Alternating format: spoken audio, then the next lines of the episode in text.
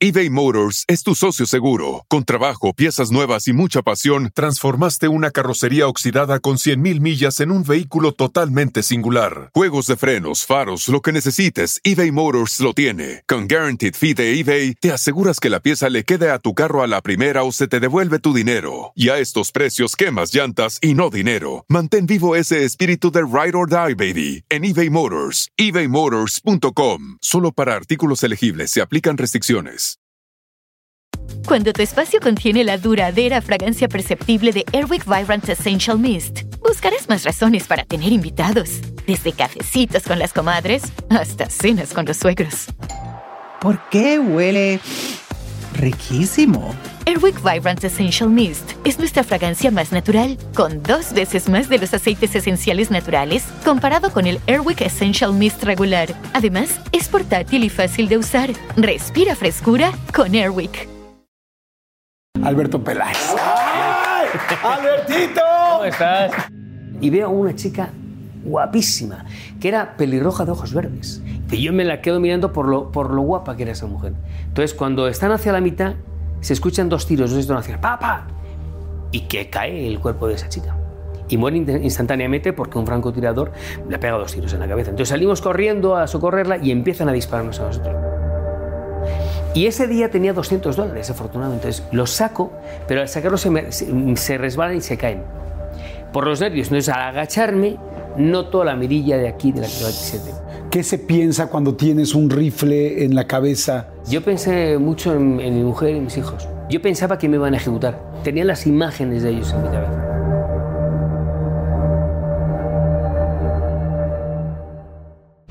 ¿Cómo amo este tipo de entrevistas y este tipo de pláticas? Porque verdaderamente admiro, hay mucha gente a la que admiro muchísima, pero periodistas de este nivel, con momentos y con eh, vivencias como las que tiene él, son cosas de las que todo mundo podemos aprender. Miren, nada más para, pues digo, para hacer una breve introducción, eh, estudió periodismo en la Universidad Complutense de Madrid, posgrado en Harvard, eh, tiene 37 años de periodismo, eh, de periodista en Televisa y 40 años en toda su historia hasta hoy, pero esto es lo que no, no lo puedo creer. Escuchen nada más guerras en las que ha estado, en Kuwait, en el Golfo Pérsico, en las guerras yugoslavas, en Bosnia, en Sarajevo, en Israel, en Palestina. Me podría aventar así todavía un rato más porque ha estado corresponsal de guerra que ha estado en 20 guerras. No sé cuántos corresponsales puedan decir esto de haber estado en 20 guerras, pero afortunadamente él sí y está aquí con nosotros y gracias por estar con nosotros, Alberto Peláez. ¡Albertito! ¿Cómo estás? Te gusta me verte porque todo el mundo me habla de, de, de las entrevistas que haces, la, la entrevista con Jordi Rosado. Todo el mundo, ¿eh? Y digo, no, digo, yo tengo que venir también. Wow, Alberto, no, a mí me da gusto, mira, esto que acabo de hacer, fíjate, esto que acabo de hacer me da mucho gusto, ¿sabes por qué? ¿Por qué? Porque una persona que ha podido sobrevivir, y aquí sí digo literal, 20 guerras, me da Sí, muchísimo gusto poderlo tomar de las Sí, sí, manos estoy aquí y saber que estás aquí vivo, exactamente. Oye, aplauso, ¿no? Señores, bienvenidos. Esto va a ser una plática interesantísima por todo lo que conlleva, por el valor, por el arrojo, por el mm, profesionalismo, por la preparación que se debe tener para hacer algo como lo que tú has hecho, Alberto. Yo creo que todo mundo, o por lo menos la mayoría de la familia hispana y latina, te conocemos. Has crecido, hemos crecido contigo. Y este. Ya, eso ya no sé, me, me hacéis muy mayor. A ver, siempre fui el- No. el, el pequeño Peláez, el majo Peláez, el niño Peláez, y de buenas a primeras soy el más mayor de todos, ¿no? Algo está fallando. No, no, amigo, estamos, estamos muy parejos, estamos muy parejos. No, no, no, para nada. Estás mucho mejor que yo, macho. No, para nada, joven. amigo, para nada, pero, pero además, pero con ese tono español, no, hombre, me vas a quitar a todas, amigo.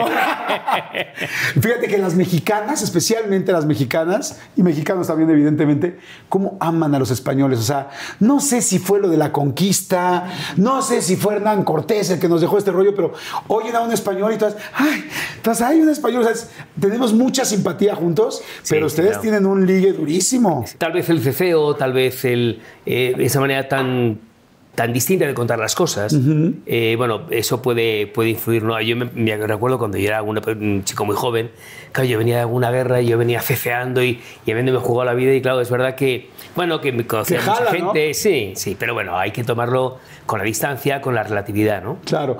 ¡Ay! Pues qué interesante va a estar esto. Bienvenidos, bienvenidos a todos. Salud. Salud, salud. ¿Tú eres de vino tinto? Sí, ¿Siempre de tinto? la mayoría de las veces. Yo, yo bebo muy poquito, la verdad. ¿eh? Ok. Pero bueno, cuando me- ocasionalmente bebo, pues es un poquito de vino tinto. ¿En alguna guerra te has puesto una borrachera así Sí, tremenda de... sí, sí. Sí, claro, porque en muchas ocasiones eh, a veces la única manera que, poder- que teníamos para poder entender, asimilar lo que estábamos viendo a veces era con, con- con alcohol, ¿no? con alcohol? Bueno, pero luego uno vuelve a, sus, a los terruños y uno vuelve a casa y uno sabe qué tiene que hacer y qué no tiene que hacer. Claro.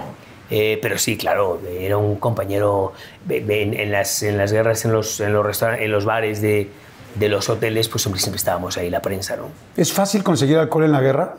Depende. La- la- le- de- yo, por ejemplo, en Afganistán teníamos que ir a- al mercado negro y me acuerdo que íbamos con Jorgito Piego, el panda, que en paz descanse, que era un tipo formidable. Yo le quiero con toda mi alma y se nos murió hace cinco años. Y había que ir al mercado negro, entonces jamás se vendían cualquier cosa. Por 100 dólares que luego teníamos que abrir, porque estaban abiertas, estaban adulteradas. Ah, o sea, las botellas ya abiertas. Sí, sí, sí. En, en Pakistán era imposible, pero no por la guerra en sí, sino Por la un religión. país muy islamista. Y bueno, depende de los sitios, eh, pero bueno, una botella siempre se consigue. Siempre se consigue. Y hay, gente, hay muchos corresponsales que llevan sus botellas Sí, sí, sí. Para empezar. Sí, yo llevo alguna que otra también. ¿Sí? ¿Te llevas botellas de vino o eres.? No, pues, pues, pues llevábamos de todo. Había, había que matar, había De que una matar el, patona, ¿no? había- claro, el famoso pomo, ¿no? Había, había No, que matar eh, eh, el- el- el- para que no nos mataran y para que no nos matáramos nosotros mismos por dentro de lo que estábamos viendo, había que matarlo, había que curarlo, había que cauterizarlo con algo. Y bueno, lo cauterizabas con eso, lo cauterizabas con, con la creencia a Dios, con, con- en fin, son muchas cosas. Claro. también, ¿no? Oye, eh, bueno, tu papá, Joaquín Peláez, pues un periodista importantísimo. Este, ¿Cómo te nace la idea de tú ser periodista y posteriormente ser corresponsal? Tenía que ver, vamos a cuando estabas chiquito. ¿Tú de chico admirabas ya a tu papá para querer ser algo como tu padre o fue circunstancial? No, no, yo siempre quise emular a mi padre. Yo, yo en casa, yo, yo y mis hermanos, somos cinco hermanos, me- nacimos en una España en blanco y negro, una España muy gris, era España franquista, eh, donde todo se escribía eh, con una máquina de escribir Olivetti muy antigua, por, como en el régimen franquista. Mi padre, dentro de la dictadura franquista, mi padre fue un hombre muy libre pensador, nos enseña, nos da enseñanzas de qué leer, cómo leer y cuándo leerlo y a qué edad leerlo. ¿no? Entonces empieza, llega a nuestras manos, que ya tenemos libros en casa, gente muy dispar. Y a mí eso es, para mí fue un abrevadero muy importante. Y yo a mi padre lo recuerdo siempre con un micrófono delante de la cámara y, y con un teléfono llamando a, a- a Televisa. Yo con 12 años le ponía, me acuerdo que, eh, ponme con, con- con México, entonces marcaba 096.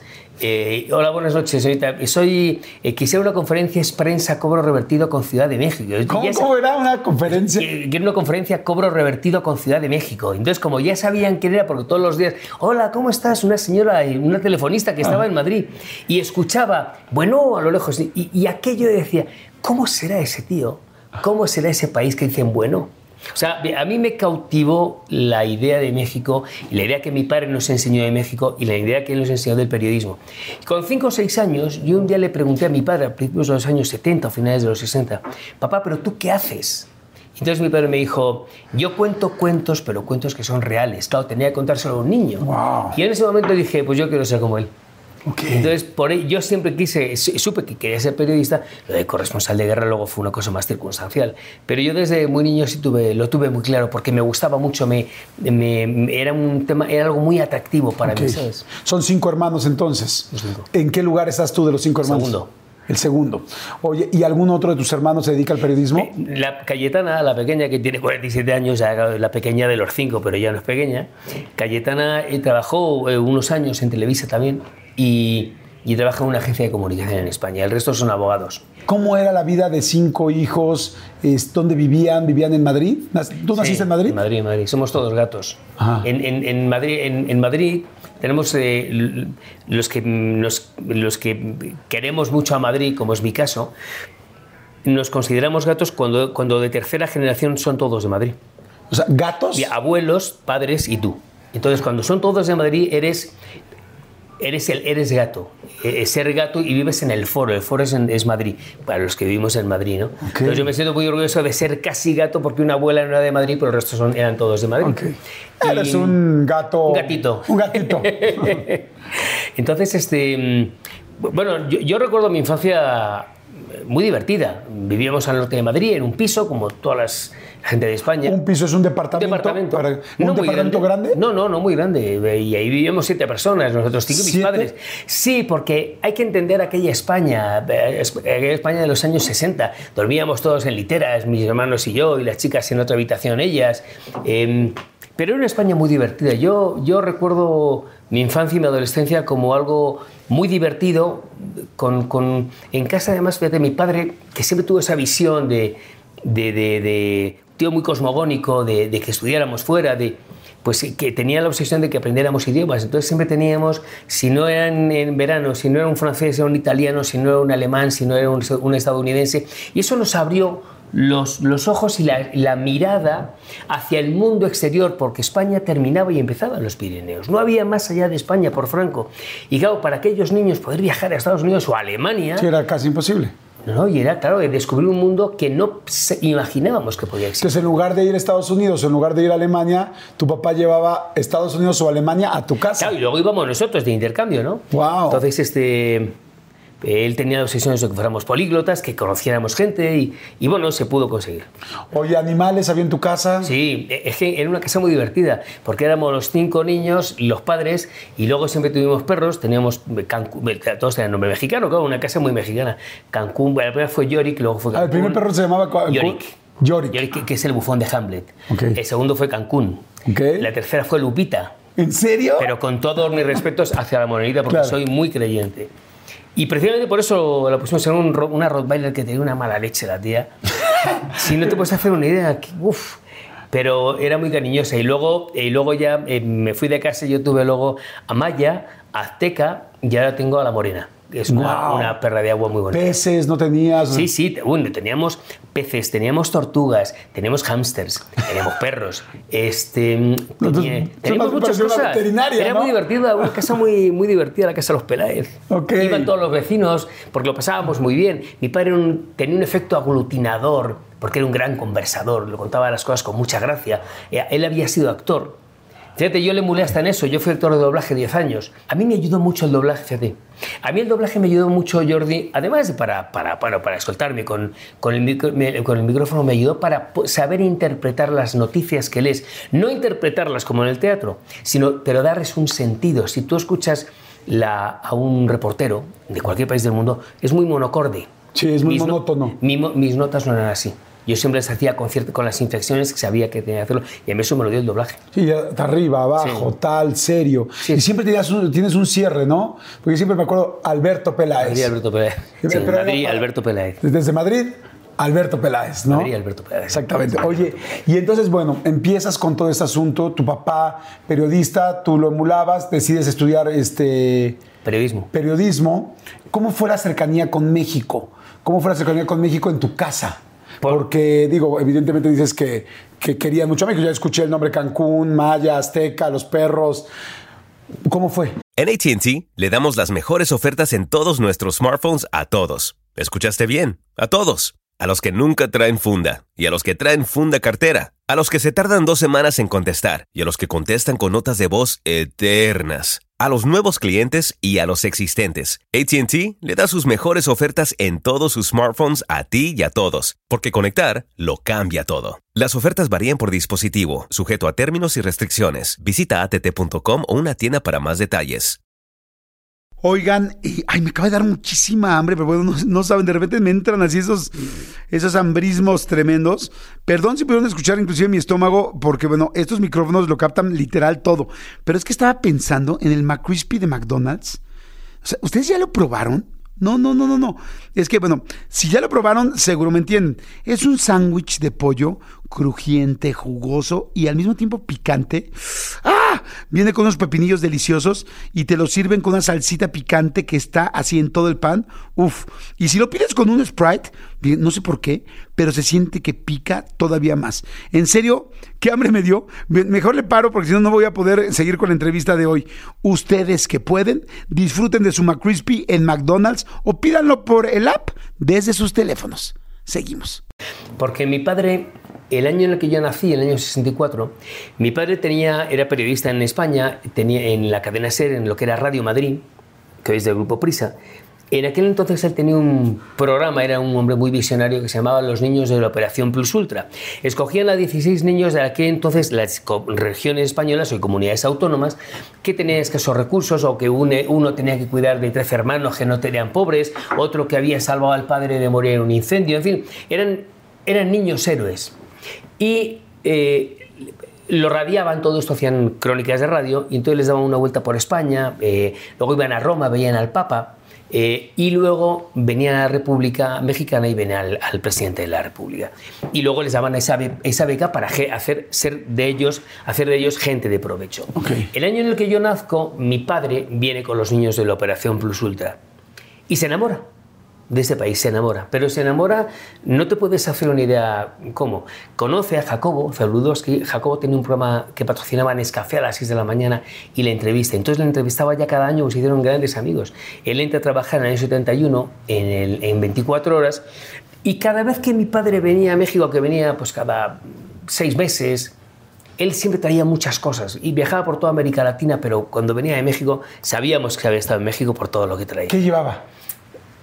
Todos los discos de Lola Beltrán, de José Alfredo Jiménez, de Cricri. Nosotros fuimos unos niños que, los únicos cinco niños españoles de los años 60 que crecieron con Cricri, con Gabilondo Soler. ¿Cómo claro, claro, porque en España no, sabían dónde estaba México, fíjate lo que era Gabilondo Soler. Y nosotros sí, porque mi padre no lo traía. Me recuerdo que nos trajo una vez un mapa muy grande de México. Entonces, eh, aquí está Guaymas, y aquí está eh, Veracruz, de la llave, aquí está Campeche. Y yo no sé dónde estaba Valencia. Ni Sevilla. Tenía seis años, pero sabía dónde estaba Guaymas y Tlaxcala y Colima. Porque mi padre. Entonces, claro, con todo eso, ¿cómo no vas a querer un país que te lo están impregnando? Y además me lo impregnó, nos lo impregnó de una manera muy didáctica, pero con mucho amor. Y eso cuando venimos, yo tenía 10 o 12 años ya, cuando venimos los cinco hermanos a conocer México, claro, venimos a un país que ya conocíamos. Claro. Y yo, yo o sea, estaban llegando por primera vez, pero yo lo conocían. No había estado nunca, pero ya lo conocíamos. Entonces, cuando yo, yo recuerdo cuando yo cogemos el avión y nos vamos a Madrid, yo me fui llorando. Yo me fui llorando porque yo sabía que estaba dejando parte de, de mi esencia y de mi alma aquí en México. Luego, afortunadamente, pues ya empecé a trabajar, conocí a Mónica, me casé con ella, tengo dos hijos que tienen sangre mexicana y lo eso me da un gran orgullo. Y este es mi país. Sí, tú, verdaderamente llevas el mestizaje en la sangre. o sea, yo soy una persona bicultural y amo este país por encima de todo, junto con España, que es mi otro país. ¿Cuál, perdón. ¿cuál, es este, ¿cuál era tu canción favorita de Cricri? Bueno, el ratón vaquero siempre. había muchas, claro. es que, claro, es que te digo, ya hace mucho que no lo escucho, pero el ratón vaquero fue un clásico, ¿no? En casa lo escuchábamos mucho todos los sábados. Mi padre a las 9 de la mañana los sábados se despertaba, él se despertaba antes, y tenía una paciencia de, joyero, ¿no? Porque tenemos un toque de muy antiguo, de los grises de los años 60. Entonces ponía un bafle en un sitio del salón y otro lo extendía al otro lado, ¿no?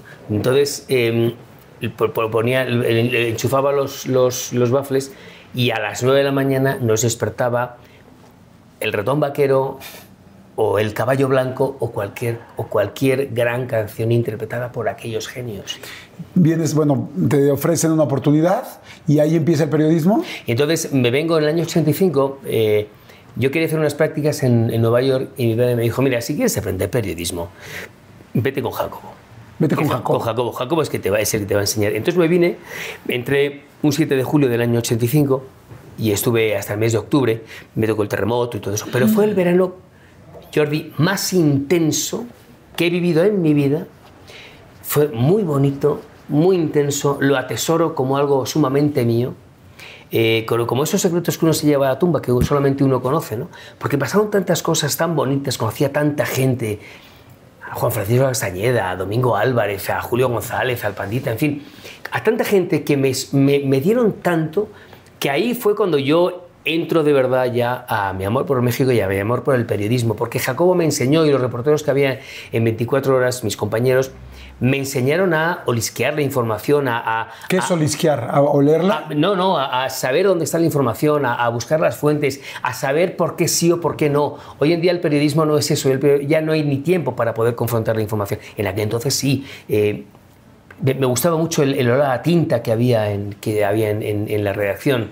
En fin, fue un verano ¿Tú tenías ¿qué, 17 años, me estás diciendo? No, yo cuando llegué a Televisa tenía 20. Ok, 20 años. Pero yo había estado ya en Radio Monte Carlo con 17 y, era muy jovencito. Y cuando llegaste aquí a Televisa, eh, verdaderamente ya hacías, ¿qué hacías? O sea, eras como asistente de ellos. Claro, yo al principio... ¿O era de los que jalabas cables? Al, principio me pusieron, eh, me ponía, me puso Jacobo 15 días en teletipo, 15 días con los camarógrafos, 15 días con los reporteros, 15 días con los editores. Y entre 15 días y 15 días Jacobo me presenta a un tipo extraordinario que yo le quiero mucho, y quiero mucho y le debo mucho, que un español que se llamaba Horacio G. Velasco. Horacio, un tío que sabe hacer la información muy al estilo español, pero muy al estilo mexicano. Y, eh, y en aquel había un programa que se llamaba Seis en Punto, un noticiero que era a las 6 de la tarde y salió... Daniela Micha. Adela, Flor Merenguer, este, Max Au, eh, Crispin Barrera, salieron muchos, Anselmo Alonso. Y entonces me ponen como corresponsal en España ahí aunque estaba en México, y hacía notas como si estuviera en España. Y Horacio, además de que me dio la oportunidad, eh, me enseñó también un tipo de periodismo que se hacía más en México, pero con esa combinación con España. ¿no? Y ahí es cuando, cuando ya empecé. Y ya luego me fui a España y seguí siendo el corresponsal de, de Horacio. Luego estuve con, con, con Guillermo Ochoa, gran tipo. Y en fin, luego ya pues con Jacobo. Y bueno, Jacobo que marca una inflexión en mi vida. ¿no? Jacobo es un tipo formidable. ¿Alguna vez te tocó trabajar con tu papá, o sea, al mismo sí. tiempo? Sí, estuvimos trabajando juntos, especialmente en el año 88 y en el año 89, antes de que él muriera. Y fue un año y medio muy gratificante, que lo, lo recuerdo con mucho cariño y lo recuerdo siempre, ¿no? ¿Y le tocó ver alguna guerra tuya? No. ¿Cosa cubierta no, por ti? lamentablemente no. Lamentablemente porque me hubiera gustado mucho. Mi padre yo creo que hoy sentiría eh, mucho orgullo. Claro. muy orgulloso, yo creo que sí. Imagínate si yo siento mucho orgullo de lo que has hecho y somos solo amigos, imagínate tu padre. Sí, yo No. siempre lo he pensado, me hubiera gustado que hubiera visto, que me hubiera, me hubiera gustado que hubiera visto, bueno, todo lo que pude hacer, todos los sacrificios que pude hacer, me hubiera encantado que hubiera conocido a sus nietos. Mi padre estaba deseando conocer a los nietos, lo decía siempre, y bueno, no conocía a ninguno, ¿no? ¿Hay algún enlace en especial? O sea, si tú pudieras darle un solo enlace a tu papá ahora que no está en este terreno y le pudieras mandar ese enlace, ¿qué enlace sería y qué pasó en ese enlace? Enlace periodístico. Me han pasado tantas cosas. A mí se me murió un niño en brazos, en, en- en un directo, en el año 91, en el Kurdistán. ¿Cómo fue? Estaba con Jacobo en un directo y, y el niño se me murió con tres meses. Me hubiera gustado que hubiera visto mi padre eh, el sentido de sacrificio que no- pero no eso, no eso. Eh, tal vez cuando me dispararon, me dispararon muchas veces, que hubiera visto el coraje y la valentía, a pesar del miedo, ¿eh? porque pasé pavor. Y desde luego, especialmente las entrevistas que pude conseguir con, con gente realmente que, que cambiaron la faz de este mundo, de finales del siglo XX y principios del XXI. Me hubiera gustado muchas cosas, lamentablemente no fue así. Cuéntame lo del el niño. eh, con Estaba, ese yo estaba en el. Kurdistán eh, y tenía enlaces todos los días con Jacobo. Y bueno, me de- estaba diciendo, este niño se está muriendo y ese niño se murió. O sea, decías- respirar. y, y decías el niño se está muriendo por un... Bueno, estaba- es que en, en el Kurdistán había una desnutrición terrible, bajaba el río el Tigris, bajaba eh, completamente contaminado. Yo recuerdo, tengo un plano, hay un plano secuencia, yo ya no lo tengo, pero de una mujer, estábamos grabando y una señora, escuchamos unos gritos de, de una enorme desesperación. Aquel grito era un alarido de desesperación, de impotencia. Entonces vemos una señora que está dándose de cabezazos contra el suelo. Entonces la seguimos con la cámara eh, y va al cadáver de su, de su marido, acaba de morir. Entonces nos cuenta un traductor que es que el marido había bebido seis horas antes agua de- del, del- del Tigris y se había muerto, contaminado completamente. Entonces, por ejemplo, nosotros en, en el Kurdistán no, no, no, no, el, el agua que utilizábamos era para beber, era muy poca. Entonces, lo que hacíamos es que nos dábamos, para ducharnos, nos dábamos seis jicarazos al- a cada semana de agua. Uno, dos, tres, hasta dentro de seis días. Y así era permanentemente. Claro, cuando llegamos a, a Ankara, olíamos a, a- a Sí. tigre de Bengala, ¿no? Pero bueno, fue una experiencia... Esa fue mi primera gran experiencia en la guerra del Kurdistán, porque ahí me di cuenta de las carencias del ser humano y lo- todo lo que puede hacer el ser, el ser humano por sobrevivir. Hay un instinto del ser humano, por muy mal que te vaya en la vida, porque lo último que una persona quiere hacer es morir. Porque no nadie nos ha contado qué detrás. por muchos Sí, literatura que haya, ¿no? Pero realmente nadie nos lo ha contado. Entonces nadie se quiere morir, aunque sea el tío más, mis- más mísero o más paupérrimo del mundo. Y en las guerras te das cuenta que a pesar de que no tenían nada que perder, salvo la vida, luchaban por seguir sobreviviendo. ¿Cuántas ¿A cuántas familias vi yo que se marchaban de Dohuk de, mm, de- en el norte de, de Irak? Y, y- porque además cuando hacen ese éxodo, las nevadas eran diarias y, caminaban a la intemperie cayendo copos y copos y copos y se iban con lo puesto y con, las, con una, una sábana que podían llevarse el padre, la madre y los niños. Y los niños iban muriendo de frío. Y los enterraban en, en la, en el- en la- la- la nieve, en un sitio donde nunca más sabían dónde, iba- dónde iban a estar, y continuaban caminando. Y continuaban hasta que llegaban a, a la frontera con a a la frontera con, con Turquía. Eso, son, eso sí que son tragedias. Claro. Que nunca más sabes dónde vas a rezarle a tu hijo, porque se ha muerto de frío. ¿eh? Es que eso es muy duro. Nosotros estamos acostumbrados dentro de, con sus más y con sus menos. No tienes trabajo. y- Pero cuando te... A veces, claro, el hombre tiene que compararse. Cuando te comparas con esas, eh, con esas personas que existen y existen muchísimos miles de, bueno, miles de millones, no, pero sí cientos de millones de personas, es- tienes que dar gracias a Dios. Claro, por supuesto. Sí, me imagino que, que el tener la experiencia que tú has tenido, el ver tantas personas y tantos momentos tan difíciles de la humanidad, literal de la humanidad y de la historia, este, te ha hecho apreciar las cosas muy distinto del día a día, ¿no? ¿Qué cosas, por ejemplo, crees que nosotros no, no estamos acostumbrados a apreciar y que tú la tuviste que aprender a apreciar pues, por la forma ruda? Eh, Lo que pasa es que el ser humano eh, somos, somos mm, el ser humano es una persona, eh, es, es un ser que vive de, de, de- la costumbre, ¿no? Te acostumbras en la guerra a esas carencias y aprendes, pero aprendes en- porque nunca terminamos de aprender. Y luego llegas a tu casa y a los 15 días se te ha pasado. ¿Te te ha olvidado? Porque ya no es tu, porque tampoco es tu guerra. Y además ni es tu guerra ni debe ser tu guerra, pero no te puedes involucrar. Ya no como un periodista, pero es que los periodistas somos seres humanos, que tenemos un espíritu, un alma, eh, un, un cere- un cerebro para saber distinguir las cosas. Y es, siempre en el fondo te vas con el más, con el más lábil, con el más eh, triste. Eh, pero al final te das cuenta que dices, no, yo hasta aquí. Yo hasta aquí porque yo mañana me voy a Madrid o me voy a México de vacaciones y esa es mi vida. Eh, una cosa de las que yo he aprendido es que, bueno, en, en las guerras, Jordi, es que uno piensa que nunca le pasa nada, ¿no? Piensa que le pasa al periodista al lado y, a- y al otro y al de más allá. Hasta que te pasa. Claro. Porque te pasa. Y entonces uno tiene que ir siempre con la conciencia muy clara de que puedes no salir de una guerra, de que puedes te- tener una enfermedad terminal, de que puede haber un terremoto, de muchas cosas. Y por eso te digo, yo soy una persona muy agradecida y creyente, y yo todas las noches les doy gracias a Dios, porque de verdad tenemos una suerte bárbara. Wow, pues por tu suerte, Sí. por lo que has trabajado, por el, perio- por el periodismo y por todos los periodistas que yo admiro y respeto muchísimo. Vamos a hacer rápido un refill. Ustedes van a hacer un refill. Si les está gustando, por favor, denle like, este, suscríbanse al canal, eso lo agradecemos muchísimo. Y, este, y regresamos para seguir platicando. Venga. Perfecto. ¿Cuándo es cuando te conviertes en corresponsal de guerra? O sea, ¿cuál es el primer momento y cómo fue? O sea, ¿cómo fue tu, tu parte interna? Yo, yo estaba de vacaciones eh, aquí en México en el año 90, en agosto del año 90. El 2 de agosto del año 90, Saddam Hussein invade Kuwait.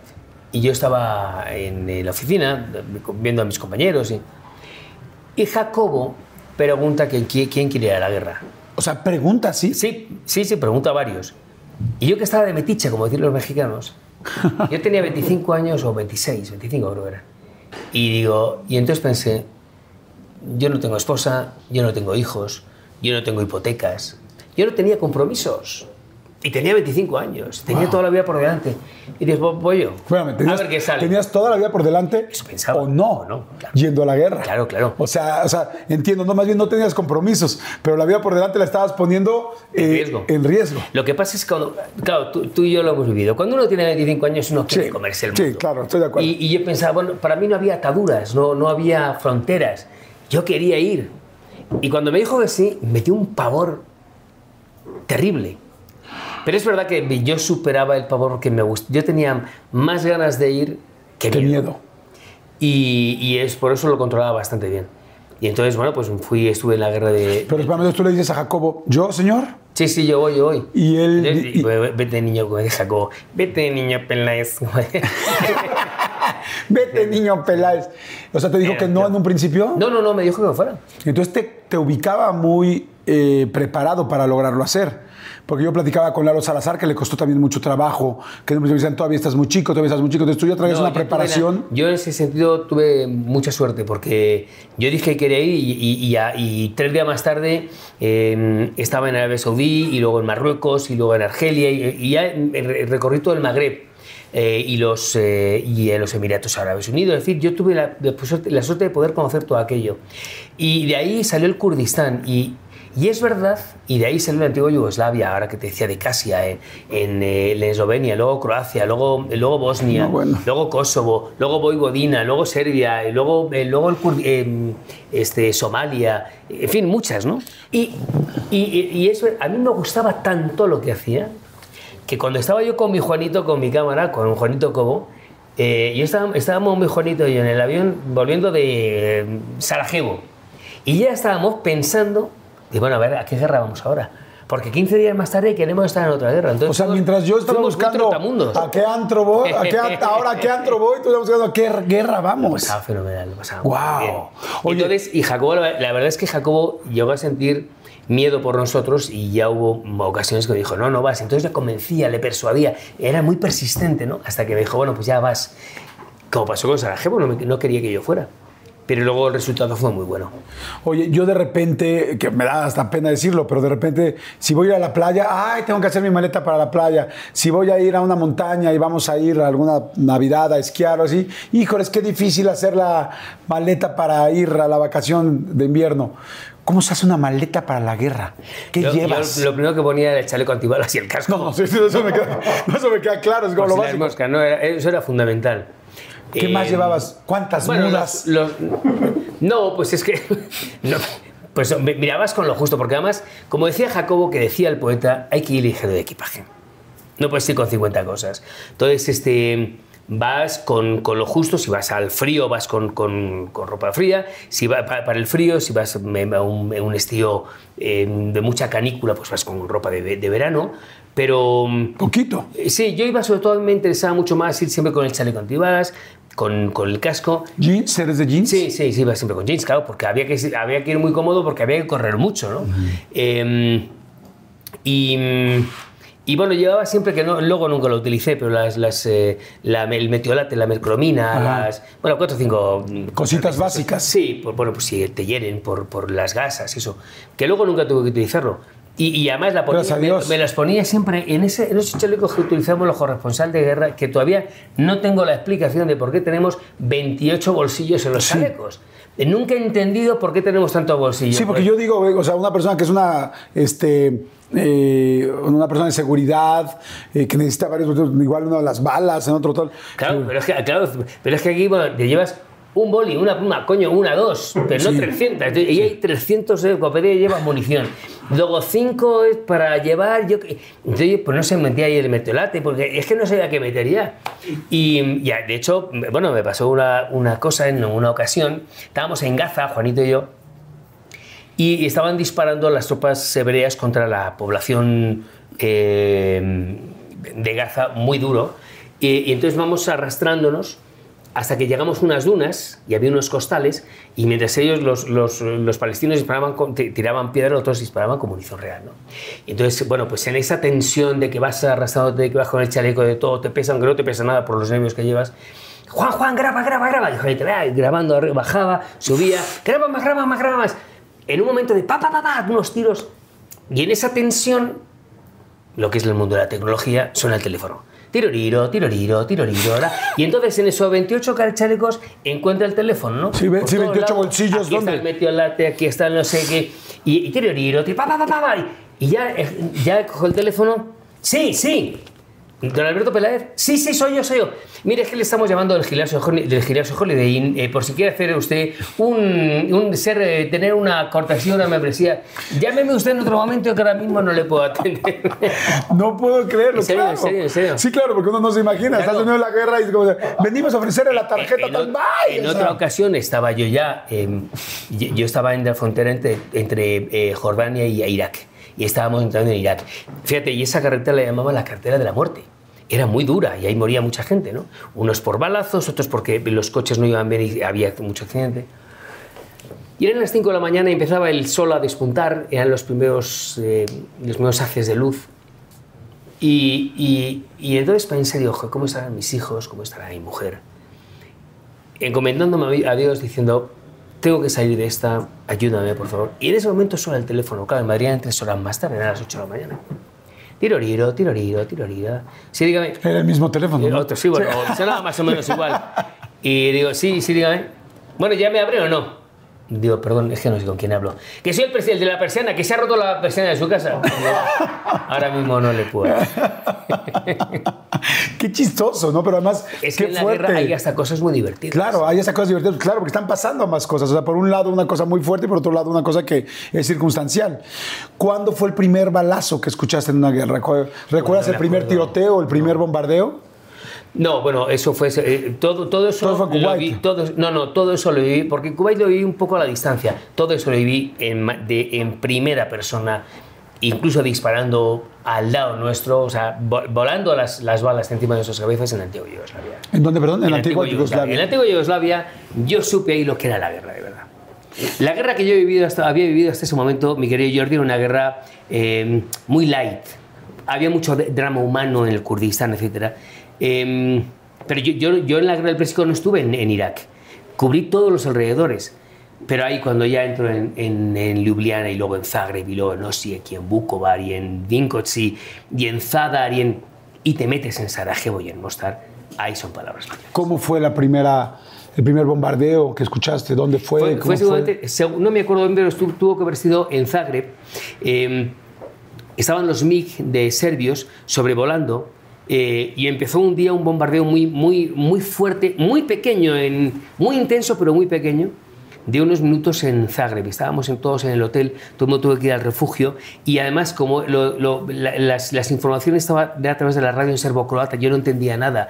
Eh, eh, Kasia no me, quería- no, no me traducía bien porque estaba escuchándolo. Entonces unas- es un momento de impotencia que yo recuerdo que subimos a- arriba a la azotea para grabar los, los mix antes de entrar en de Los mix que son... los, los, los, eh, sí, los aviones, los cazas, los cazas soviéticos, que, porque tenían fabricación soviética en la antigua Yugoslavia, fundamentalmente las sopas serbias. Y entonces cuando, cuando podemos, cuando los, los, eh, los grabamos, bajaban y volaban muy bajo, rompían la barrera del sonido y el estruendo era ensordecedor, todo eso lo hacían para amedrentar mientras estaban cayendo las bombas. Yo recuerdo ahí haber visto a dos mujeres, dos periodistas, muy chiquititas, pero de una valentía extraordinaria.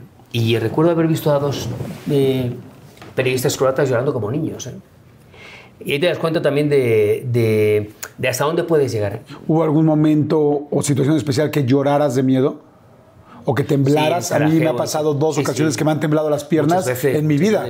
La- en, Sarajevo, en Sarajevo muchísimas veces. Por ejemplo, una de las cosas que nos pasaban, eh, subíamos a cenar, como en Sarajevo había francotiradores por todos lados. Por todos lados.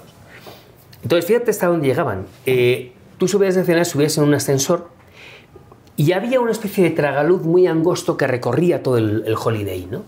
Entonces, cuando en las noches, cuando, cuando se abría esa puerta, los francotiradores estaban apostados a 800 metros, pero veían una luz, una luz, y en ese momento comenzaban a disparar por ese tragaluz. Entonces, tenías que esperar tenías que esperar un buen rato, tenías que pa- pasar rápidamente, pero tenías, o tenías que ir gateando, y esa era una de las sensaciones que tenías permanentemente de, de miedo. Una, otra, vez, yo, otra vez yo estaba con, con Alma, que era nuestra traductora allí, con el señor Marco y, y ella, y pasamos el boulevard, el boulevard de, los franco- de francotiradores, y paramos en un sitio, digo, para aquí, digo, tengo que hacer un stand-up. ¿Este lugar es seguro, Alma? Pues, segurísimo. ¿De verdad es seguro? Aquí no pasa nada. Me pongo a hacer con, me pongo con el micrófono a, a- a cont- a contar el texto y creo que decía algo así como, ah, pero ahora los ojos de, no están en Sarajevo, sino que están en Londres, estaban negociando la paz. Y en ese momento cae una, y además eso, eso está grabado, hay otras cosas que cuando no estaban grabadas, pero es que eso sí estaba grabado. Y se escucha una ráfaga de tiros que, me, que literalmente me bordean la, la, la, la cabeza. Continúo hablando y vuelve otra vez los, tiros. Termino de hablar eh, mi Sarajevo Alberto Pérez y me tiro al suelo. Yo, por ejemplo, digo, esto va a parecer una comparación tonta, pero al final funciona. Yo cuando he ido al gotcha, o sea, espérenme, por favor, déjenme, déjenme, Bueno. o sea, denme por favor el beneficio de la duda, permítanme un segundo. O sea, yo soy muy miedoso para eso, o sea, yo cuando he ido al gotcha, claro, o sea, yo cuando he ido al gotcha me siento muy nervioso porque odio no saber por dónde te va a llegar algo. Pero si yo te dije que tiraste, tiraste en globo, macho. En, Ah. eh, pero en, en paracaídas. Sí, pero el paracaídas es más, más tranquilo que el gotcha, yo o sea, yo eso no lo haría. Bueno. Bueno, y entonces. Pero entonces, o sea, como que me siento muy nervioso porque digo, ¿por dónde me va a dar? Aunque sé que evidentemente es solamente un golpe, pero aún así me da mucho nervio. Mi pregunta es ahora, no me quiero imaginar cómo pueden estar arrastrándose y sube y graba y tal, sabiendo que en cualquier momento puede llegar una bala que va a acabar con tu vida. Mi pregunta es... ¿Lo estás pensando? Porque yo en el gocha sí soy todo el tiempo consciente. O sea, o sea, o sea, ¿están ustedes pensando en cualquier momento me va a dar o no? No, no, no. Es que si piensas eso, no te quedas en tu casa. No, no, yo no puedo ir, se nunca, yo nunca puedo ir No, no, no. En ese momento, eh, desde luego, tienes la responsabilidad de que tienes que hacer un buen trabajo, de que tienes que sacar unas buenas imágenes y, desde luego, que te tienes que cuidar. Pero no estás pensando que te van a dar. Estás pensando que hay un tío que sea el enemigo que está a 20 metros de ti. Eh, y, y que hay que hacerlo con, con- con mucha, con mucho denuedo. También es verdad lo que te decía antes. No lo como decían los mexicanos, no es lo mismo los tres mosqueteros que 20 años más tarde. Y me explico. En- en- yo en Sarajevo con Juanito llegamos a, dor- a, bueno, a dormir, a pasar una noche en, en una primera línea, entre balazos. Claro, con 28 años. Muchos años más tarde, cuando yo la última guerra que cubrí fue la de Libia en 2011, eh, con toda la experiencia que yo ya tenía y habiendo visto cómo era Libia, que además ya había estado muchos años antes entrevistando a Gaddafi, yo sabía que aplicando el ABC del corresponsal de guerra yo volvía a casa. Claro, salvo imponderables. ¿Cuál es el ABC de...? Bueno, o sea, con toda la experiencia que uno tiene Ah, de las de 19 guerras anteriores. Pero es verdad que sabiendo todo eso, tienes que hacer algo muy mal para, para que te peguen, para, para que te maten, ¿no? Eh, porque además era una guerra muy convencional, donde estaban las, las líneas... Muy- muy claras. Muy claras, muy claras. Luego estaban, claro, te podían secuestrar, puede haber un francotirador, pero salvo esos imponderables. Y mm, entonces yo lo que le decía a Juan es, Juanito, mañana vamos a Sirte, a la cuna de Gaddafi, donde nació Gaddafi. Graba todo lo que tengas que grabar. Nos tiramos dos horas haciendo stand-ups, entrevistando a los rebeldes, grabando tiros. por- y graba todo lo que puedas, porque vamos a hacer notas pa- para toda una semana. Y nos volvemos a, a Benghazi y, y mandamos ahí todos los días una nota durante una semana, porque yo ya no tengo necesidad con estás 50 años exponiendo, sí. teniendo hijos pequeños que me peguen un tiro. Me pongo una vez a la semana, pero no todos los días. Sí, sí, sí, tienes que ser inteligente. La cosa va cambiando, ¿no? Sí, claro, sí, tienes que ser inteligente y ver qué se necesita y cuándo ya no se necesita, ¿no? Si lo puedes resolver en ese momento, pues ahí está, ¿no? Yo, yo creo que dentro de todas las cosas tremendas de ir a una guerra, desde el hambre, desde el extrañar, desde el riesgo de, evidentemente, de morir, una de las cosas que yo creo que deben ser muy fuertes son las imágenes que ve, ¿no? La- que, que ve uno, ¿no? Las imágenes, la atmósfera, la situación, el hambre de los demás, el sufrimiento de los demás. ¿Qué cosas recuerdas de esas imágenes muy fuertes que has visto durante 20 guerras? eBay Motors es tu socio seguro. Con trabajo, piezas nuevas y mucha pasión, transformaste una carrocería oxidada con 100.000 millas en un vehículo totalmente singular. Juegos de frenos, faros, lo que necesites, eBay Motors lo tiene. Con Guaranteed Fee de eBay, te aseguras que la pieza le quede a tu carro a la primera o se te devuelve tu dinero. Y a estos precios, quemas llantas y no dinero. Mantén vivo ese espíritu de Ride or Die, baby, en eBay Motors. ebaymotors.com. Solo para artículos elegibles se aplican restricciones. A algunos les gusta hacer limpieza profunda cada sábado por la mañana. Yo prefiero hacer un poquito cada día y mantener las cosas frescas con Lysol. El limpiador de inodoros de Lysol ofrece una limpieza 2 en 1 al desinfectar el inodoro y el cepillo y eliminar el 99.9% de virus y bacterias. No solo limpies, limpia con Lysol.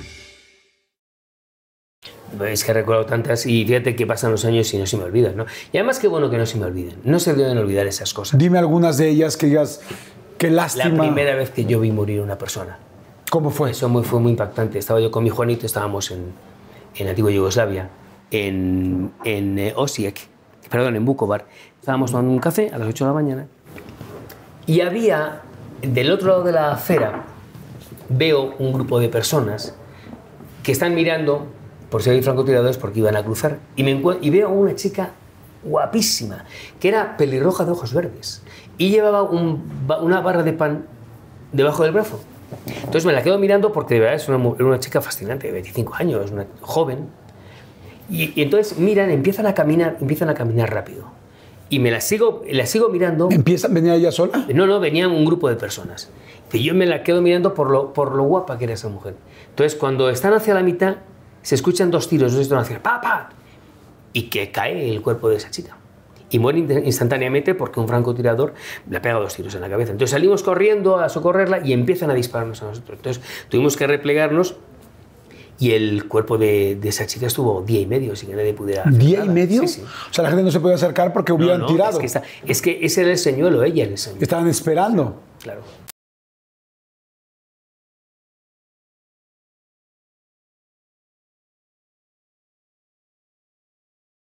Que cuando las cuento, las recuerdo con mucha nitidez. No lo recuerdo como algo abstracto, como algo en... No, no. ¿Y cómo? ¿Qué otra recuerdas? El día, un, un día estábamos en, en la frontera entre Pakistán y Afganistán. Le digo a Juan, Juan, nos quedan 300 metros para llegar a Afganistán. Entramos en Afganistán, hacemos un stand-up diciendo que estamos en, en Afganistán y nos vamos. Y le convenzo. Cuando estamos, eh, cuando estamos en el coche y hay una curva mm, pronunciada, damos la curva y nos encontramos a tres tíos con una barba así, con dos bazocas así y con una K-47. Entonces paramos. El miedo es indescifrable porque eh, ves unos tíos que vienen, que te sacan del coche con mucha violencia y que te hablan en un idioma. Yo le decía. Claro, no sabes a- qué te están diciendo. Yo le decía a Basi, a nuestro traductor que hablaba más o menos inglés, digo, ¿qué dicen? Dice, no sé. Dice, no sé por qué se hablan pastún. Y yo hablo dari, y es como hablar vasco y español. Entonces, en un momento determinado, en ese estado de nervios, dicen money. Y es, querían dinero. Entonces, yo, yo siempre sin dinero, sin pasaporte, porque luego todo lo pierdo. ¿no?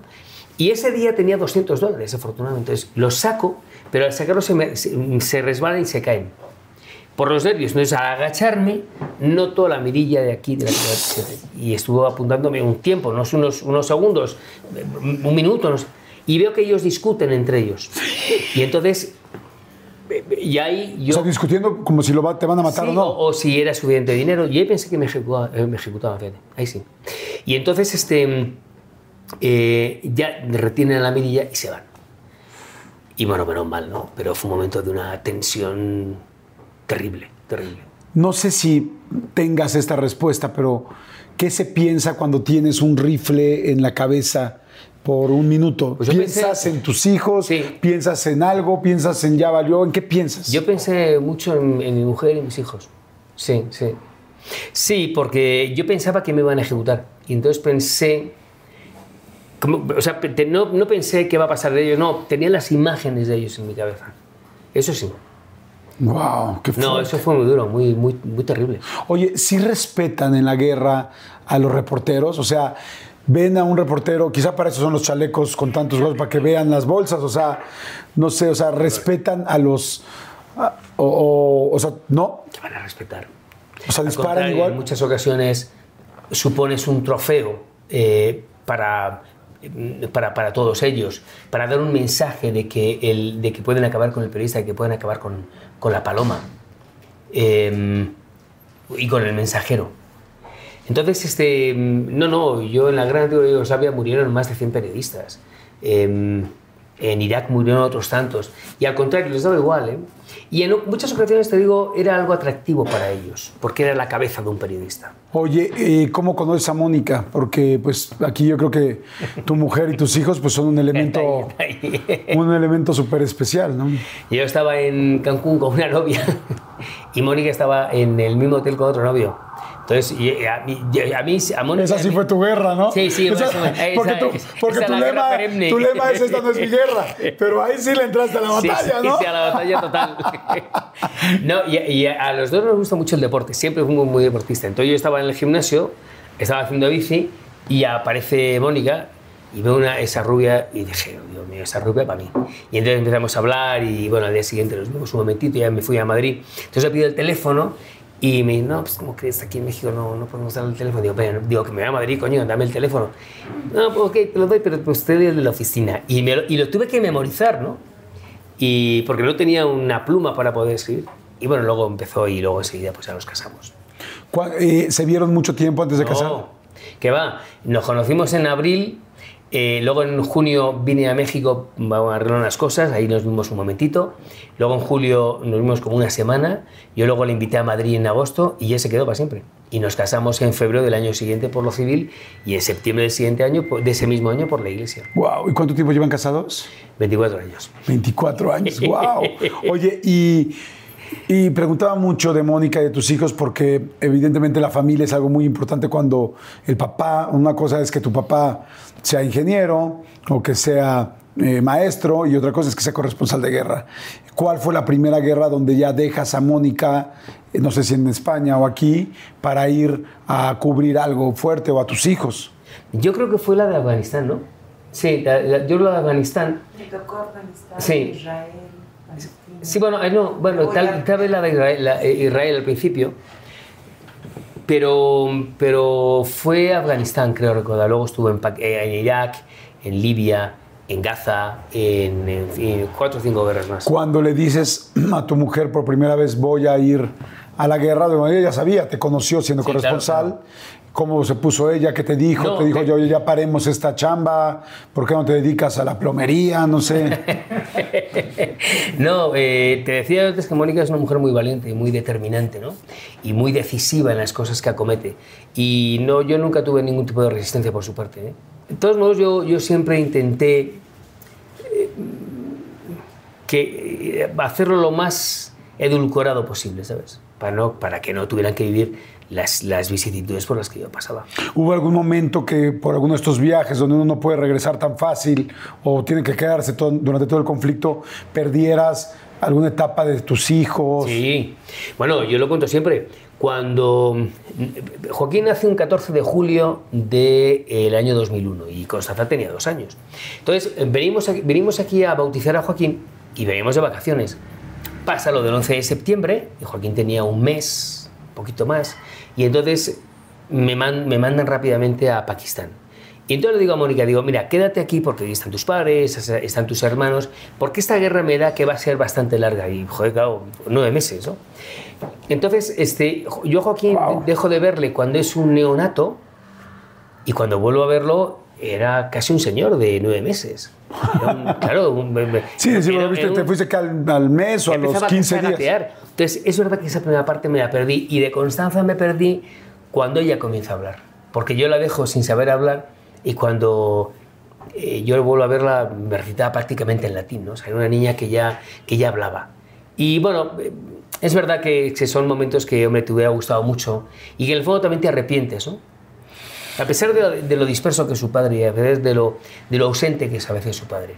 Pero el amor por ellos es inconmensurable, no, no, a pesar de mis ausencias. ¿Alguna vez regresaste de un viaje, de una guerra, y tus hijos no te reconocían? Sí, en Afganistán precisamente. Cuando yo entro en la casa de mi suegro, pues estaban aquí en México, que yo venía con, con mucha barba de varios meses. Cuando Constanza se va a acercar y me ve, se quedó diciendo, ¿y este tío quién es? Sí, pero luego ya se dio cuenta que era yo y me dio un- gran abrazo. Wow, está interesantísimo, interesantísimo. Vamos a ir rápidamente a un refil. Este, eh, tómense algo con nosotros. Saludos a toda la gente que está viendo y escuchando esto en su coche, a la gente que está, siempre digo, trabajando, a la gente que está haciendo ejercicio, a la gente que está en el baño. Hay mucha gente que se baña o va al baño escuchando una entrevista y me parece fantástico porque ahora, afortunadamente, YouTube y los dispositivos nos han dado la posibilidad Claro. de que lo vean cuando quieran, como quieran y desde donde quieran. Así es que, bueno, bueno, salud. Salud, Y salud, obviamente me da otra vez mucho gusto saber que estoy platicando aquí contigo, que además tengo aquí a tus hijos enfrente, que tengo a tu esposa enfrente y me da muchísimo gusto. Al novio también me da mucho gusto. Y este, que bueno, que debe ser, o sea, tener un suegro que fue a 20 guerras. Cuídate, maestro, porque este lo- tiene muy bien puestos los pantalones. Vamos, regresamos. ¿Qué se come en la guerra? Pues mira, eh, se, come, se come nada con nuez. Claro, dependiendo de vas, ¿no? Eh, pero yo, por ejemplo, en Afganistán me acuerdo que Jorgito Pliego decía, nos van a dar queso con pan del siglo XIX, porque era un pan que tenías que verlo, ¿no? Eh, duro como una roca. Eh, en, en- en Irak, que no había... Bueno, te llevas muchas, muchas conservas. Yo creo que muchas O sea, conservas. tú llevas latas, llevas... Sí, sí, yo me da muchas latas eh, y en Irak había, tirabas mucho de latas. Yo, en, en el, en el Kurdistán lo que hacíamos es que le robábamos a los estadounidenses el Murray Tweet, que es el- el- la comida que tienen ellos, que tenían cinco- 15 menús distintos, y vienen en un sobre, eh, todo muy bien empacadito. eh, pero es verdad que te- tendías a adelgazar en las guerras. Fíjate cómo sería, hablando de Afganistán, me acabo de acordar, yo hice un reportaje una vez eh, de cómo hacían el pan. Y, y te digo que lo que no mata engorda. Mira, me acuerdo que estábamos... Que, eh, Sobre todo el pan, ¿no? eh, sobre todo el pan, sí, sobre todo el pan. Pero y más ese pan. Me acuerdo que con eso cogen una masa, bueno, es que me llamó ta- tanto la atención que hice un reportaje. Cogen esa masa y con esos pies, bien, bien en su jugo, que eran más negros que el propio suelo, las amasaban. Y una vez que... O sea, con los pies. Sí, sí, pero unos pies que tenías que verlo, vamos, daba miedo, ¿eh? Eso daba miedo al miedo. Y entonces este, me acuerdo que una vez que y- cambiaba hasta de color el, el propio, la propia masa. Y una vez que había cambiado de color, que ya estaba en su propio jugo, le cogían un, un- un agua que tenías que ver dónde salía, Dios mío, eso era insalubre completamente. Le, lo rociaban así, lo metían en una taona. Qué maldad. Si es que algo se tiene que comer, lo comíamos igual, ¿no? Claro. Te acostumbras a- también a, a- a mal comer, a mal vivir, a mal dormir. Claro. Nunca recibiste, bueno, me decías ahorita de esas balas que pasaron muy cerca por aquí, tal vez nunca recibiste una bala o algún golpe o alguna esquirla de alguna granada. No, lo- no, no, afortunadamente no. Lo que tengo es en el ojo izquierdo, es una mota de pólvora. Eh, en el año 94 fui a hacerme una revisión de los ojos y me dice, ¿está usted bien? Dice, pero tiene usted una mota de pólvora. Dice, ¿ha ido usted a algún sitio? Dice, "Sí, estoy en Sarajevo. Y, y se me quedó incrustada, pero ni me ha molestado nunca, ni nunca me dio ningún tipo de guerra, ¿no? Pero es lo único que, que puedo tener. Oye, la gente que va a la guerra, las personas que, que, que que son parte de la guerra, los, ejércitos del mundo, generalmente me quedo yo con la idea de que llegan con traumas muy fuertes. Eh, claro, están eh, pues peleando literal por su vida, cuidando su vida y tratando de acabar con la de otros. Pasa lo mismo con los corresponsales, también hay un cierto trauma, eh, es difícil dormir, es difícil pensar en esto o no necesariamente. ¿Es distinto o no? Te cuesta mucho, cuando vuelves a casa, te cuesta mucho hacer una vida normal. Y es verdad que, que sales de un trauma y por lo tanto llegas traumatizado. Otra cosa es que no te, te haga, o sí te haga falta una ayuda médica, porque por supuesto, por supuesto que no fue mi caso, pero no es que yo sea, le haya sido más listo o más valiente, no, eh, afortunadamente no se dio, pero efectivamente si tú vives durante un mes y medio una guerra de esas características, sales traumado. Claro, por supuesto. entonces cuando, cuando llegas a casa todo te parece distinto. ¿Regresarías o ya no es necesario? Pues mira, hoy esa pregunta, en el fondo lo digo con la boca chica, pero en el fondo sí. Sí, porque... Pero decirlo con la boca chica es como lo digo en bajito. Sí, sí, porque hombre, ya con 57 años y ya las cosas cambian, ¿no? Yo me encuentro muy bien física e intelectualmente hablando, pero bueno, ahí uno tiene que cuidar, tiene que preservarse, porque yo tengo que, debo de mirar de aquí hacia mi futuro, que no sé qué tan lejano o cercano sea, pero desde luego, en principio, es mucho más cercano que un niño que tiene 10, Claro. un joven que tiene 20. Eh, pe- ahora, te digo una cosa, lo que sí es la guerra, la guerra es sumamente adictiva. A mí, yo, yo era un, mm, un adicto a la guerra. Y te digo que yo salí de una guerra y me metía en otra. Y lo buscaba. Y, lo, y, y esa sensación incluso del miedo, eh, es la erótica del miedo, también te llega a dar gusto. O sea, también llega a gustarte ese- esa sensación de estar temblando, de, Sí, sí. Y lo puedes canalizar como algo que puede ser hasta excitante. Y Claro. La verdad es así. Sí, la adrenalina, A mí me pasó ¿no? muchas veces. O sea, puedes llegar a tener hasta, hasta, tener, hasta estar excitado por, por toda esa adrenalina que dices que hay, por ese estrés, por ese, esa situación límite que estás atravesando y que puedes no volver, etcétera, etcétera. ¿no? Claro, pues digo, al final en la guerra hay mucha gente que sigue viviendo alrededor de esto, ¿no? Eh, pero lamentablemente hay mucha gente también que, que termina su, su vida en ese momento, en esos lugares. ¿Te tocó perder algún compañero, algún periodista? Claro, claro. Y, y algunos eran buenos amigos. Julián Guita Parrado, que murió en, en- en Irak, en, en- en- Bagdad. Yo lo conocí muy bien en Argelia, estuvimos dos meses juntos. Era un tipo formidable. Eh, Jul- eh, eh, eh, Marcelo y, y- y su novia, que eran unos eh, argentinos, que nos hermanamos con ellos y que estuvimos en dos guerras juntos y en la tercera, en Irak, perdieron la vida en un accidente de tráfico, en esa cartera de la muerte. Eh, en fin, Jo- José Couso. José Couso que fue el que, el que lo mata en el Hotel Palestina, que estaba mm, Jorge, que, lanza desde un tanque y muere, y a a Jorge Pliego se salvó por los pelos, que era nuestro camarógrafo, que era mi hermano, que luego murió por otras circunstancias. Eh, mm, ha habido mucha gente, Julio Fuentes, gente a la que yo tenía una gran estima. Pero lo de siempre, lo que te decía antes, uno piensas que te pasa- le pasa a uno y a otro, pero no piensas que te pasa a ti, pero te puede pasar Claro, en cualquier momento. en cualquier momento. ¿Hay algo bueno de ir a la guerra? Hay muchísimas cosas buenas. Hombre, yo en, en la guerra te decía al principio de la entrevista que te encuentras lo más misérrimo por lo más grandioso del ser humano. Yo he conocido gente que no tienen precio como seres humanos. Yo he conocido, además, gente pues, no, muy depauperada, muy paupérrima, muy pobre, em, que, que- te invitan a su casa y que tienen tres huevos y te regalan uno y quieren que te lo comas y, y que tu casa, su casa es para ti. Em, no, no, yo he conocido ancianas en Sarajevo, una pobre anciana muy mayor, que nos decía en serbocroata, que no la llegamos- la- entendíamos por las señas que nos hacía que los bombardeos eran muy duros, entonces le regalamos todo, porque no tenía que comer, le dimos las, las, víveres que teníamos, se nos echó a llorar en un baño de lágrimas. Con eso me quedo. O en el Kurdistán, cuando un tío me pide que se le puedo transportar, que lleva ah, días y días y días caminando, que si le podemos llevar en nuestro coche para caminar 5 kilómetros más, porque ya no podía el hombre más y estaba agotado. Y cuando, cuando nos da las gracias, son unas gracias tan amplias que las atesoras tuyas propias y dices, con esto me quedo. Claro. Este es el ser humano. El ser humano que yo quiero.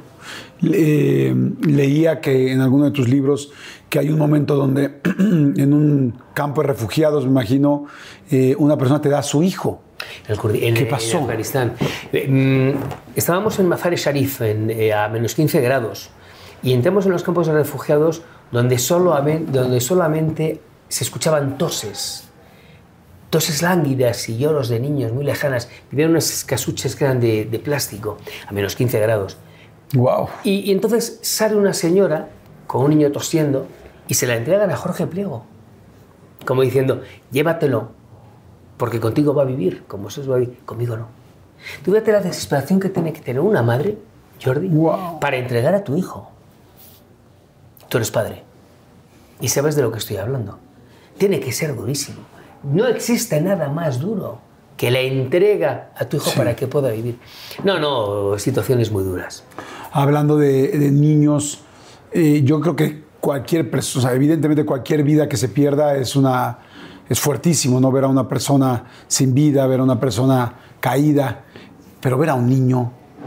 En, en Ruanda, en Goma, tú ibas caminando y ibas sorteando los cadáveres. Una ciudad que olía a, a mucho muerto porque había miles de cadáveres en la guerra entre Hutus y Tutsis que se despedazaban, se desmembraban. Y, mm, y había muchos niños con ese olor tan, tan penetrante que tiene el, olor de a muerto. Esa- lo tengo grabadísimo desde, ya desde Sarajevo y no se me escapa una cuando, cuando hay alguien que, ha fallecido. Eh, y, empieza, y empieza a exhalar ese, ese, ese.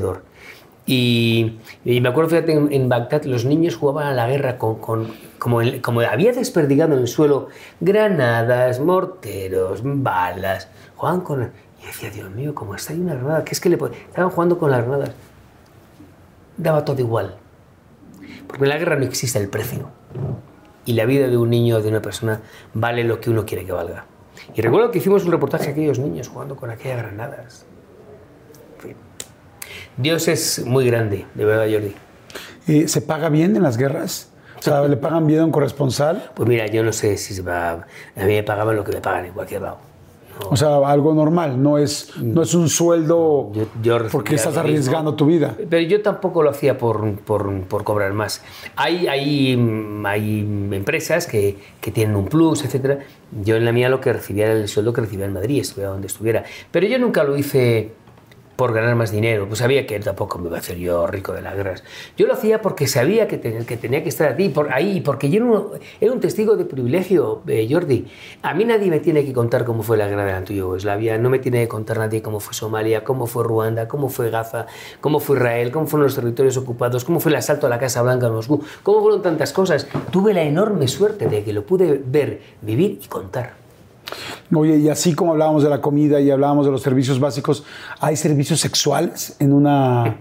O sea, me imagino, pues todo el mundo come, duerme, tiene que ir al baño y seguramente, o sea, Bueno, yo, yo hice, ¿sigue habiendo servicios de prostitución mientras hay una guerra?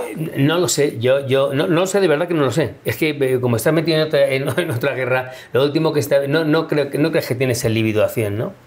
Pero es verdad que lo que sí existe es una relación muy cercana con muchas compañeras. Eso sí.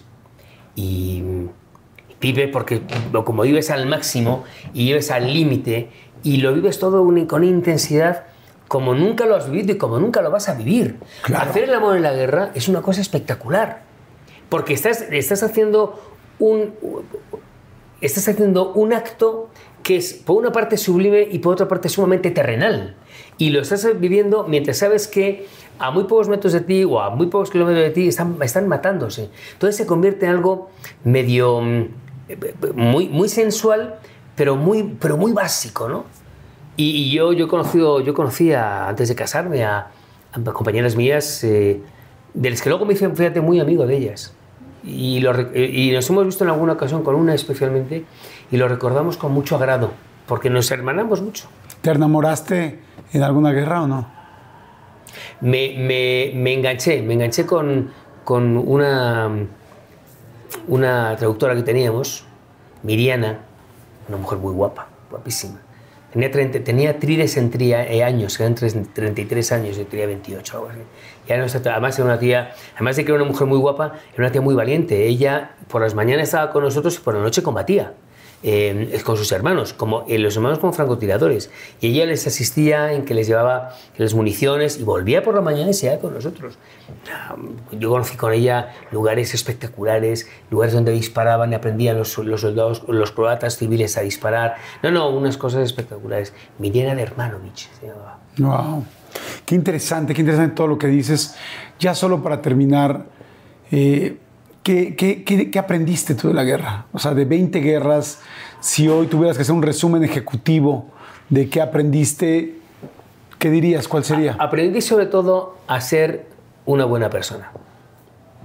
Para mí es fundamental. Mi, mi padre me lo enseñó, ¿eh? Pero aprendí a, o, o- reafirmé, más que aprender, reafirmé mi condición de que, de que toda, toda mi vida intenté ser una buena gente. Y creo que lo he logrado. Tengo, me lo dicen amigos míos y, y sí, sí, sí. Y yo quiero, quiero, y siempre fue una obsesión para mí que mis hijos sean buena gente. Yo no, no, no, no, no, no estoy de acuerdo, o sea, no combato eh, esas divergencias y hay que buscar el consenso y hay que buscar, porque es muy fácil ser un buen tipo. Claro. Y, y- y además, Si, si lo quieres ser. Y, y cuando lo eres luego es, tienes cosas tan grat- gratificantes. Y a mí la, la guerra sí me enseñó a ser buen tío. Por todo, lo, por todo lo que vi, porque yo no quería que se repitiera ni en mí, ni en mis hijos, ni en mis nietos lo que yo estaba viendo. Claro. Eso trasládalo, extrapolalo a los diferentes ámbitos de la vida. Wow, pues sí, es que son muchas cosas. Me encanta eso, es hacer, hacer una buena persona, que no es tan difícil. Qué lindo lo que, qué lindo lo que, lo, lo que dices. Y, y- y bueno, ahora platicamos al principio, 37 años estuviste en Televisa, ya no estás eh, ahorita trabajando con Televisa, habrá oportunidad de seguramente seguir haciendo algunas cosas de vez en cuando, me imagino, ¿no? No lo sé. Hombre, yo, yo- eh, es una empresa a la que yo he querido mucho, quiero y querré. es una, una empresa donde yo me desarrollé. Televisa ha sido mi casa, ¿no? Y es cuando, cuando te vas en un, en un matrimonio que ha sido bien avenido, pues hombre, la tristeza siempre está, ¿no? Y, la melancolía y la, y la nostalgia. Yo la he querido siempre y la voy a querer. No sé qué pasa en un futuro. Como dicen, como dicen los, los católicos, Dios proveerá. Ya. Claro. Y bueno, ahora sé que tienes tus redes, sé que eh, tienes ahora pues esta nueva carrera también digital y, y- y qué increíble poder seguir a una persona de tu nivel y poder estar informado con todo lo nuevo que vas a hacer porque estás empezando nuevos proyectos. Sí, está, hay varios proyectos. Estoy ahora en negociaciones con varias personas. Eh, desde luego, fíjate que yo no vea- nunca me di cuenta de la importancia del mundo digital hasta que ya no estoy en Televisa. Y ahora es cuando me di cuenta, ¿no? Entonces sí que ponerse rápidamente a las pilas. Creo que soy una persona que puede dar mucho. Claro. Eh, eh, en muchas cosas no. Yo creo zapatero tus zapatos. Si a mí me dicen mañana maneje usted el Challenger, pues no sé. Eh, yo sé comunicar y sé de política internacional, que es lo que siempre me gustó. Y creo que hay, hay una parte que a la gente puede interesarle toda esa experiencia que tengo, ¿no? Y que me gustaría, bueno, regalarla en la medida en que se pueda. Wow, pues me encanta la idea. Ahí están las redes y yo te quiero agradecer muchísimo la información de esta entrevista. Te quiero agradecer tu tiempo, te quiero agradecer la amistad con tu esposa, con tus hijos, ahora hasta con tu yerno.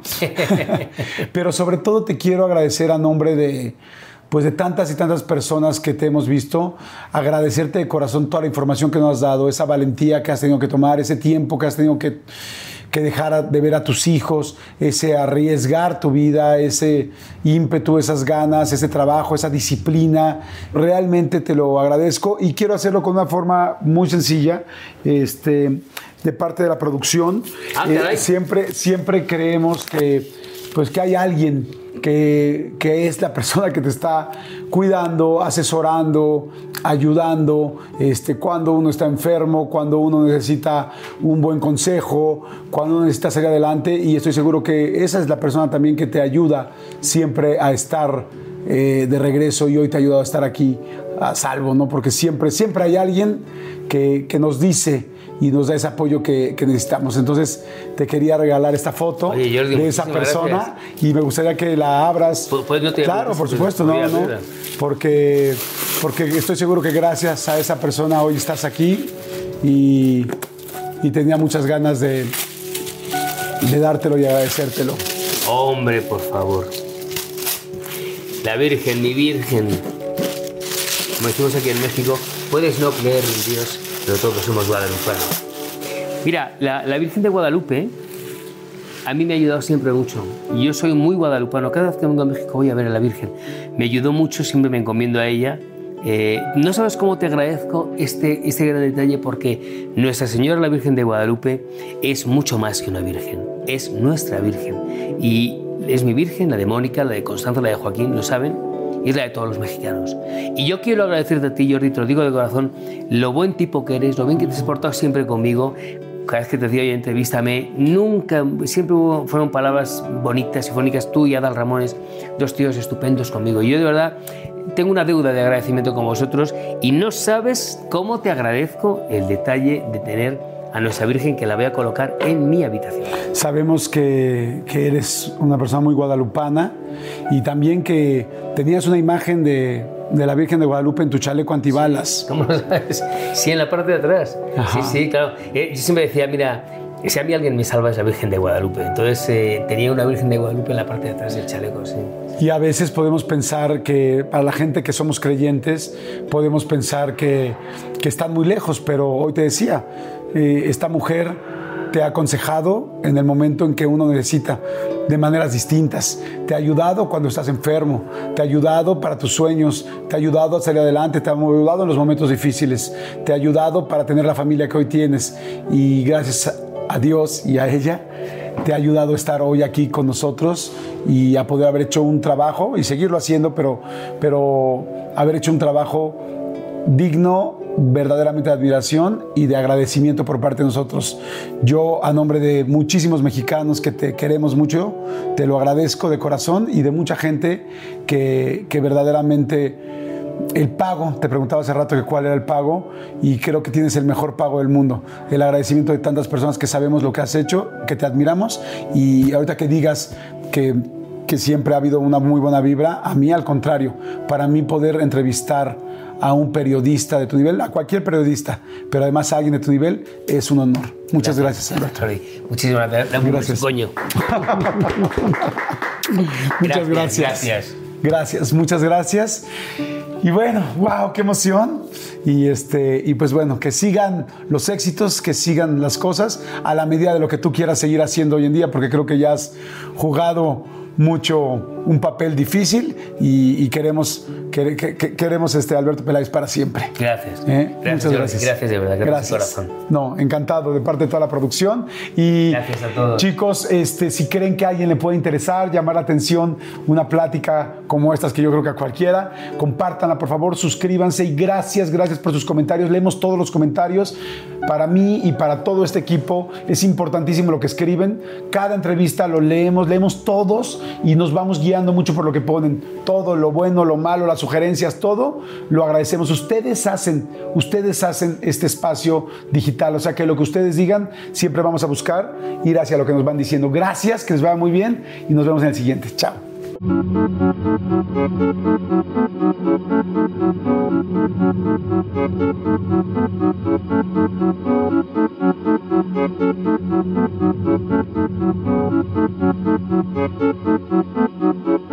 Let go with ego. Existen dos tipos de personas en el mundo: los que prefieren un desayuno dulce con frutas, dulce de leche y un jugo de naranja, y los que prefieren un desayuno salado con chorizo, huevos rancheros y un café. Pero sin importar qué tipo de persona eres, hay algo que a todos les va a gustar.